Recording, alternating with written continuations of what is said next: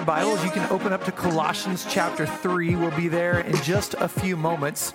Um, but back in 1966, a group called Simon and Garfunkel released a song entitled I Am a Rock. And maybe you've heard this song before, but within that, there are lyrics that say things like, I am alone.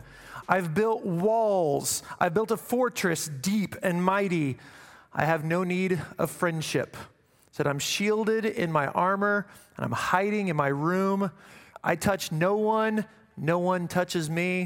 It says, I'm a rock, I'm an island. And then it says at the end that a rock feels no pain and an island never cries.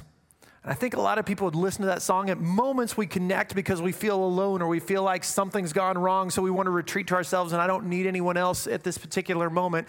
But the truth is that you and I were not created to live this life alone. We were created to be within relationship. In fact, when you go back to Genesis and you see how God created everything, and when He has Adam, He says there's no suitable helper, and so He creates Eve. And yes, I get the marriage context here, but even the bigger context is that of relationship that we are created to be in relationship with others. And even when you go to the New Testament and you look at the church, one of the primary things of the church, you are supposed to do this, is to encourage each other, is to challenge each other, come alongside one another, do life together. That is what God created us to do, is to be in community. But if we're being completely honest, sometimes relationships are hard. They can be really hard. And the reason is simply because of sin, because the person that you're in a relationship with, they're broken but the person that they are in relationship, which is you, you're also broken. And so I think back to that second week when we were talking through this Colossians series, and we said the primary purpose of Jesus coming to this earth was to restore the relationship between us and God. Like that which had been broken, He came so that we could be reconciled to Him. But out of that, there's other relationships that then get to be healed. And so we talked about even our own mindset and how we think about ourselves. And so when things start to creep into our minds, lies or things that people maybe are saying, like we can listen to the truth, we can realize the things that maybe try to have fear over us or cause anxiety don't have to stay there because we are setting our minds on things above. And so God has come to recreate our mind and have us focused on Him. But one of the areas that we also talked about was simply relationships that Jesus came to be able to restore relationships, to show us how they are to be done. And again, whether you want to talk about guidelines or instructions or rules, there are certain ways as a Christ follower, you and I are called to live. In fact, when someone asks Jesus, hey, what is the most important commandment? He says to love the Lord your God with all your heart, soul, and strength. He says, but the second is like it to love your neighbor as yourself. And so, here in our text, Paul's not going to complicate certain relationships, but he's going to say, This is how you should live. He's not creating a new list. Remember, Nick said that last week. But because you are a new self, because God has come inside of you, this is now how you ought to live. And so, one of those relationships that he talks about is marriage. Now, he's not going to tell you everything you need to know about marriage. He's going to give you the general framework, not cultural customs. So, he's not speaking to us today saying, Okay, this is who gets to drive, this is who's in charge of laundry, this is who gets the remote win. Like, that's not what he's going to say. This is the framework of how marriage should work. And so in chapter 3, we're just going to read verse 18. We're basically going about one verse at a time and looking what Paul says about these relationships. So in 18, this is what Paul says Wives, submit to your husbands as is fitting to the Lord. Now, as we go through all of these, you're going to kind of see something. You're going to see a person. This is who I'm talking to. This is what I'm telling you to do. And then this is either the why or the how, a little bit of extra information that you need to know. And so in this verse, we're looking, he says, Wives, you are to submit. And it says, as fitting in the Lord. So let's talk about that word submit just for a second because, man, our culture does not like hearing that word. Like all of a sudden, we start talking about rights and equality. And so, submit, what are you talking about here, Paul? Or sometimes we have seen it done poorly. Like maybe even someone you know, you have watched them and they've used that word submit, but you step back and go, that's not what I think God has called anyone to do. And so we get frustrated at feeling about this word submit. Can I tell you when Paul says to submit, he doesn't use the word obey. That's a different word. He doesn't tell you as a wife that you are to lose your own identity. That's what submission means. No, you are still your own person that God has created. And he also doesn't call you to submit in spots where it is not godly. And what I mean by that is I think about things that are, are not of God or even abusive situations where someone has gone back to this verse and said, But I'm supposed to submit. And when, when the husband is doing this, this is not the ways of God. It says, as is fitting in the Lord. And so I am going to choose to submit. What Paul does mean is that you are going to place yourself under his headship. You are going to trust him. You are going to support him. You are going to respect him. You are going to be his partner. You are going to be his helper. Man, when the two become one, as God designed marriage to be, it can be such a fantastic thing. And so the question I might simply start off by asking you, wives, is this Do you submit to your husbands? Do you submit to your husbands or that spot of leadership that God has designed him to be? Do you kind of try to knock him off of that and go, but I'm better at this than he is? You know, there may be certain areas that you are better, but that's why there's this partnership, this teamwork, and working together. But do you try to take the spot that God has called him to lead? Because God wants you to submit. Now, before you husbands are sitting there pretty tall, let's talk about what Paul says to you right after this in verse 19. He says, Husbands, love your wives and do not be harsh with them. So, again, our three things we've got husbands, love wives, don't be harsh. Okay? That's what he talks about here. And so when he talks about love, that is not the romantical kind of love that sometimes has all the butterflies going around and all that kind of stuff. It is that word agape that is a self sacrificing love that I am going to care about her. I'm going to know what her goals are. When we're making decisions, when I ultimately have to make the decision, I am thinking about her and how this benefits our family together, not just me. That is what he's calling the husbands to do, is to love in that way. But then it talks about not being harsh. Like in our society, we hear that word submit, and it's like, whoa, that causes flags sometimes. Here, when the people would have heard this, the idea of not being harsh, some of the husbands would be like, but that's my right. Like my wife, she's my property. I can do whatever I want. Paul is saying, no, you can't. You need to love and not be harsh with your wife. Do not continually raise your voice. Do not physically push her around or emotionally push her around or socially push her around. Let me ask you, as a husband, can the word gentle ever be used to describe you. And I'm not saying you have to walk around and that's the first word that everyone says, man, that guy is gentle, okay? But I'm telling you, is there a spot that your wife can go, man, he is gentle? Or are you constantly being kind of harsh and gruff?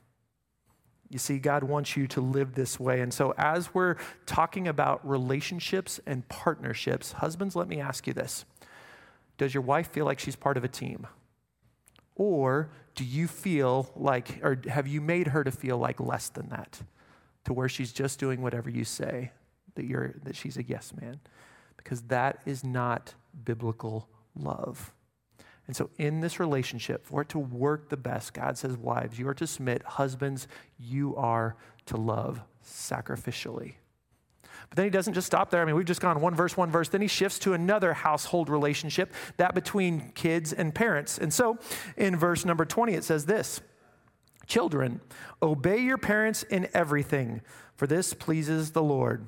All right, kids that are out there, you are called to obey your parents, and your parents are making sure you're listening right now, okay? You are called to obey. That is what Scripture says. As long as you are under their roof, you are to obey. Now, when you move out, that obey is not something you have to do anymore, you still have to honor. That is what scripture says. You are to always honor your parents. But while you are under their household, they are the authority and you are called to obey. You may not always like it, but they have reasons for why they have told you to do certain things or have certain rules in place. The one time, the one time that you are not to obey them is if they are asking you to do something or they are telling you to do something that is unscriptural, that goes against God. But I tell you that even with just kind of this uh, maybe warning you better make sure it really is going against Scripture because sometimes we're like, oh, but I feel God wants me to do this, but it's not something unbiblical, okay? And so you are called as a child to obey your parents. Now, before we go on to the next verse, I still need to talk to you parents for just a second. What that means is you have to lead. You have to lead well in your home. Now, I'm not saying you have to be perfect, but your children need you to be more than their friend you have to be the parent. They need your guidance. They need you to lead them into what is right. And I'll tell you, if you've kind of leaned towards just being friends with them and not teaching them what is right and not doing the hard things sometimes, it can be hard to right that ship. But I will tell you that it is super important to do so because that is what they need. Husbands and wives teaching their kids, showing them how to live. And I'll tell you, as you instruct your kids, make sure you are teaching and you are demonstrating the same thing. Otherwise, they get confused. But I'm hearing you say this, but I'm seeing this in your relationship, so what are you meaning? Make sure as a parent you're teaching them consistently with those things. But kids, if I just come back to you and I ask you this question, even if it's not easy, or even in the moment if you don't like it, are you obeying your parents because that is the design that God has set up for the household.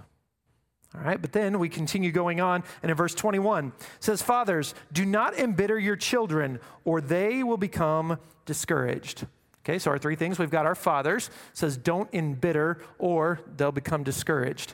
Maybe your Bible doesn't say embitter, maybe it says the idea of provoke. Don't provoke them, don't exasperate them. Some of the things that I saw is don't harass them, don't continually irritate them, don't find fault in all the things that they do. That's a continual act that leads to bitterness. So he's not talking about that one moment of outrage, that's not what he's talking about. But don't do things that continually eat away at your kids in certain areas. Now, he talks about fathers. I think we could talk about fathers and mothers in this, but I think it's very important. He talks about fathers, one, because of their culture and the position that they hold. But even today, you are still the spiritual leader of your family. And so you need to be teaching your kids in the right way. And so I also think that mothers are generally more nurturing, but dads, that's still your spot too, to come alongside and nurture your kids. But as you are raising them, a critical component is this is not to push too hard or they may become discouraged. So I don't know where that is in your life. For me, if I'm being completely honest, it's the area of sports. Okay? Love sports, loved playing sports, and you know, even wanting my kids to do the absolute best they could be. And so sometimes even like having conversations with them at practice, okay, we got to get this down, or working on something. For me, it was also important having discussions with them about what their goals were. So I found out that okay, your goal isn't to be the absolute best on the team. Fine, I'm not gonna. That makes cheering a lot easier because I'm not like expecting this. I'm not trying to live out my dreams through my kids. And so maybe sports is an area that you find yourself getting a little bit riled up when your kids are there because you're continually pushing them harder and harder, maybe past a point that you should. Maybe there's some other achievement that you just really want your child to be able to do this. Like maybe it's grades. I remember about a month ago, I was sitting across the table for one of my kiddos, and they were talking about their grades because it was almost the end of the school year. And uh, my child said, Hey, in three of my classes, I have over 100%. And I looked at them with a straight face and I said, Well, I'm disappointed. That really should be four. Okay. And then they quickly laughed and knew that I was joking and all that kind of stuff. But there is this spot that sometimes we can push too hard. Having said that, you still need to push. You still need to direct. That is your responsibility. So, in our household, we still have the conversations about it is our job to do our best. You know what? Because the teacher says you can turn it in a day late for 10% less, that doesn't mean that's now our goal. We are going to turn it in when it's on time because that is what our responsibility is. And so, as a child, it is, or as a parent, it is your job to train up your kids. But in this text, it says, but be careful in certain areas not to push and push and push in such a bad way, because if so, they may rebel against you. And in doing so, they may end up rebelling against God. They may say, I see the way that you've treated me, and so I don't want to have anything to do with you, and therefore I don't want to have anything to do with your God as well. Now, can I tell you one way that this verse is taken that is completely unbiblical? There are some people that will take this verse to say, that's why I let my child decide whether we're going to church or not. Man, you are the parent. You're not supposed to allow a seven year old to decide whether I'm going to church because I feel like it today I want to be with friends. If you ultimately believe that what you believe with the foundation of Jesus has eternal consequences, that is your job as the parent to instruct your kids. Now, how to make that a little bit easier is that you're living it consistently, you're talking about it at home, you're even helping them to understand the why we even come to church. Church is bigger than just a service. Why do we do this? You know what? There's a saying out there that I've said multiple times. It says, rules without relationship leads to rebellion. And so, if you are a father or mother who is continually harping on your kid with some sort of rule, and it may even be a good rule, but if you are harping on it in such a way that there is no relationship, that they don't feel like you love them, that you care about them, then in the end, they hear only the rule and they may choose to rebel.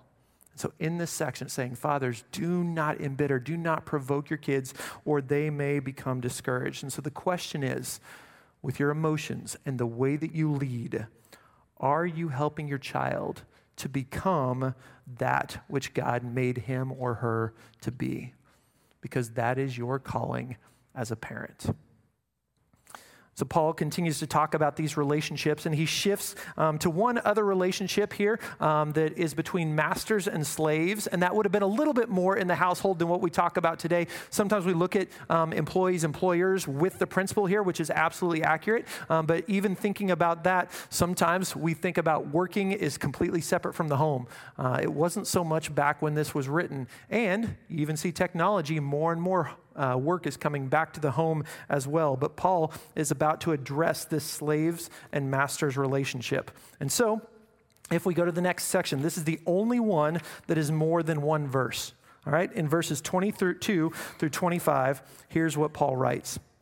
He says, Slaves, obey your earthly masters in everything, and do it not only when their eye is on you and to win their favor, but with sincerity of heart and reverence for the Lord. Whatever you do, work at it with all your heart as working for the Lord, not for men, since you know that you will receive an inheritance from the Lord as a reward. It is the Lord Christ you are serving. Anyone who does wrong will be repaid for his wrong, and there is no favoritism. And so, again, even though there's a lot of verses there, he says, Slaves, he says, obey with all your heart. He says, it's because you're serving Christ. Right? That's what you are called to do. And so, those in a lower position, and by lower, all I simply mean is you have a boss, you have a master, you have a leader. You are called to uh, obey them and serve them. You are called to fulfill the tasks that you have been given. But not just that, you are called to do it well. You're not just supposed to do it when you're being watched, you're supposed to do it well. Man, it's not hard to kind of look around and see certain people who are doing just enough at their jobs to get by, like just enough to get their paycheck. You know, I call in just enough times for sick days or whatever that then, like, uh, you know, they're not going to fire me, but I'm going to get this job. Or they're, they're only volunteering when it, like, benefits themselves. And Paul is saying that's not the way to live because every time that you do something for your employer, for your master, for your boss, you are doing it for the Lord. And I wonder, how often do you go to work with that kind of mindset? That what I'm doing today is for God. I remember a sermon a few years ago here about this idea of work, and he said, You are not a worker who is a Christian, but you are a Christian who is a worker. So I am a Christian first that is a teacher. I am a Christian first that drives a trash truck. I am a Christian first that is a police officer, whatever it is. And so this fact that I am a Christian drives what I am doing. And so I am going to choose to obey because ultimately I am serving Christ. And at the end of this text, Paul says, and if you don't, like there are going to be consequences. Doesn't matter who you are. You know, we heard even a verse about reaping and sowing in our meditation for communion. But this idea of God will bring about consequences, He's not just going to be like, oh, it's okay because you're this situation. And if we choose not to obey, there will be consequences. And so, again, the one time, the one time that I would tell you that you are not supposed to, quote, fulfill whatever your job tells you to do is if it is going against what God says it is something that is not full of integrity and those kind of things. But every other time, you are called to obey your uh, employer. And so let me just ask you this question Would your boss be able to look at you and say that you're someone that's trustworthy? That you're someone that goes above and beyond? Or if they're describing you, would they say, yeah, they just barely get the job done? Or even every moment that they can, they try to push back against that which I'm leading we are called as Christ followers to obey. And if you're in a position, an occupation that you don't feel like you can do that, I might encourage you that it might be time to look elsewhere because this is something that God calls us to do as we live.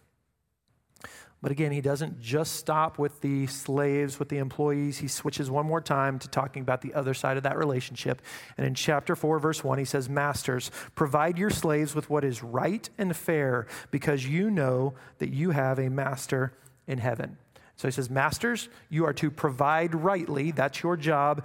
And it says, because you have a master in heaven. So, real simply, you that are bosses, you that are leaders, lead well. Treat those who are under you the way they deserve. Treat them rightly. Treat them fairly. Don't take advantage of them. Why? Because just as they have a master or a boss who is over them, you too have a greater master. And there is no place for arrogant or abusive or harsh or bullying leadership in the kingdom of God. So let me ask you if you are a boss, do your workers enjoy working for you? And can you stand before God feeling good about the way that you treat those who work for you? Lead well and treat them well. And so, just within these verses, we hear this idea of loving and submitting and obeying and not provoking or embittering or obeying or treating them right, all of this situation. And so, as a Christ follower, you and I are called to live this way within these relationships. Not just when we want to, not just when it's convenient, not just when the other person is doing it. Okay, my wife is submitting today, so I'm going to love her. Like, that's not what God calls you to do. My kids, they're obeying, so I'm not going to yell at them today. You know, like, my boss is treating me the way that I want, so I'm going to work as hard as I can. That's not what Jesus says. Anytime we are to live these ways. But again, you don't have to do it by yourself because it goes back to putting on the new self, and Christ's Spirit inside of you will help you live this way as you draw close to Him, as you ask Him to help you. And one of the really cool things is when you live out your aspect of this relationship, oftentimes it'll make it easier for the other person to do that. When I love my wife well, it makes it easier for her to submit. When I am not yelling at my kids, it makes it easier for them to obey. When I create a work atmosphere where like the workers are enjoying this, they will want to work. Now I say that it's almost always but it's not always because unfortunately, sometimes people still get to make a choice and they may not choose the way that they ought to do it. But almost always, the way that you treat someone else, if you do it well, you will reap the benefits of that.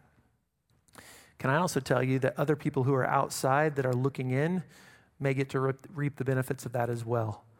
Like they look at your marriage and they're like, your marriage is so different than so many other people's that I see. Or they'll look at your household and they're like, your kids obey you. What have you done? Or your kids they like like you. How does that happen? Or you enjoy going to work? What what is going on with that? And at that moment you get to talk about how man we are built on the foundation of what god has called me to do our family to do. And so that is what we are striving to do. And you may get someone that looks at you and say yeah but that's old fashioned that's like outdated. They might even try and tell you yeah that's wrong. Like that's not the way you should live. You know what? If someone were to tell me that Without being too harsh, I might simply look back at them and say, So you're telling me that the current way that marriages and families and work is really going well, huh? Man, when I go back to scripture, like that is what we stand upon as a Christian when we stand upon eternity. And so, if I talk about this word motivation, like what is it that truly motivates me in all these relationships? It's not just so that the other person will do something nice back for me. It's not even so that other people will know maybe Jesus someday. But our main motivation to live this way is because we do it for Jesus. And I get it, that may sound like a Sunday school answer, but it's not. When I understand what God has done for me, it causes me to want to live this way, to respect Him and to help other people, to heal those relationships. In fact, at the very beginning of this series, we read the entire letter of Colossians without any subheadings or without any verse headings. And I get why they put this little heading about rules for Christian households or whatever right here, but it blocks the flow.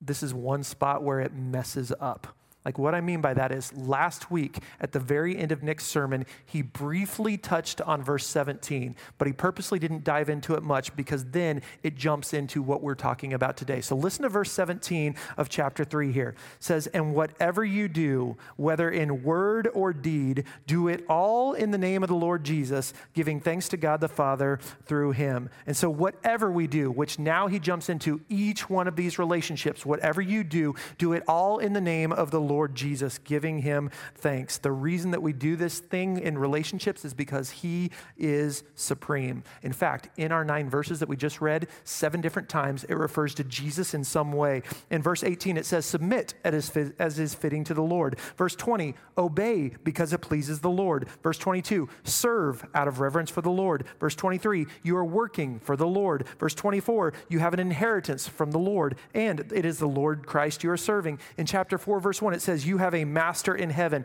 You see, the key to really loving well, to submitting well, to obeying well, to leading well is having a Christ centered mentality that I am going to do this for Him.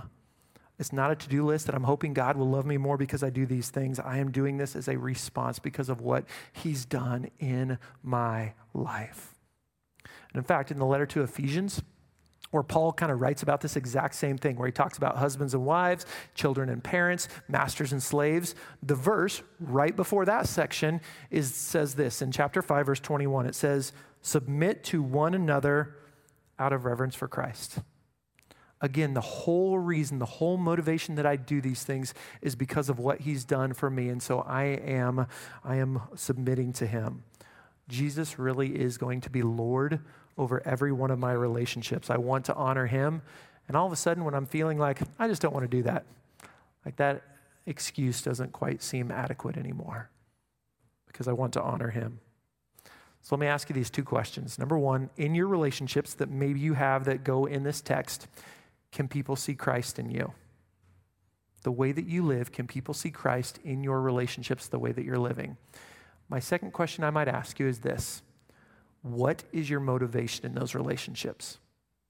And again, there can be times that my, my motivation is, man, I want to uh, make my wife happy. I don't want my kid to yell. You know, I want to be able to earn more money. So I get that those can be motivations, and those aren't even bad motivations. But what happens when those motivations, they're not so motivating anymore? What I mean by that is when things are going well, maybe those are helpful. But what about that moment that you and your spouse, like you are just not seeing eye to eye on things. And maybe there was an argument, maybe you had assumptions that they didn't come through, and you're frustrated. And so you are standing at the sink washing dishes while your spouse is out watching the television. You're sitting there. I'm betting the motivation is not, I really just want to love my spouse right now. And in that moment, does your motivation come from, I want to serve Jesus? I want to show him or her Jesus. I want to live the way that he has called me to live.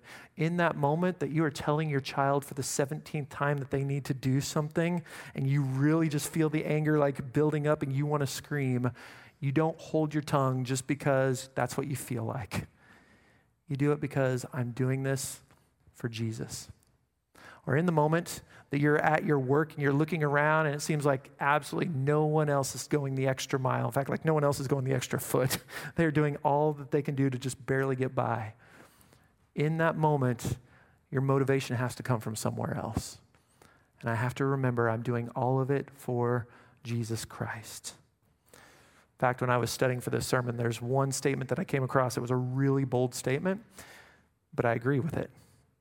And here's what the person said He said, The way that you treat the people in your household and the way that you treat people that you work with, whether they're above you or below you, that shows how submitted you are to the lordship of Christ.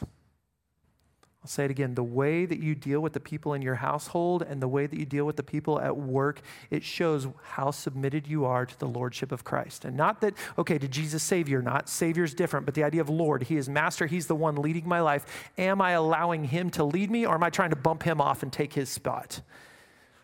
Man, God has this set up and He knows the way it should look. And so you and I, our motivation needs to come from serving Him. But you will find out that as you live this way within these relationships, it really does benefit you and it benefits the kingdom. And so may we live this way with his help that really does help restore relationships and show people Jesus. So let's pray. God, I thank you for these words. Um, and I pray that we would live this way. God, we don't have to do it by yourself. Your spirit is inside of us, but help us as we continue to draw close to you. God, to be able to love and submit, to be able to obey, to be able not to provoke and uh, embitter. God, to be able to obey or treat those underneath us rightly. God, in all these relationships, I pray that you are the motivation, and I pray that people get to see that. Uh, God, in a crowd this size and those watching online, I pray uh, there's a lot of different aspects that may be hitting home, maybe certain words um, that you are the one, the author of, and I pray that your spirit would do in us what we need him to do. So help us to respond in the way uh, that is adequate. God, help us this week to love the way you've called us to. And sing your name that we pray. Amen.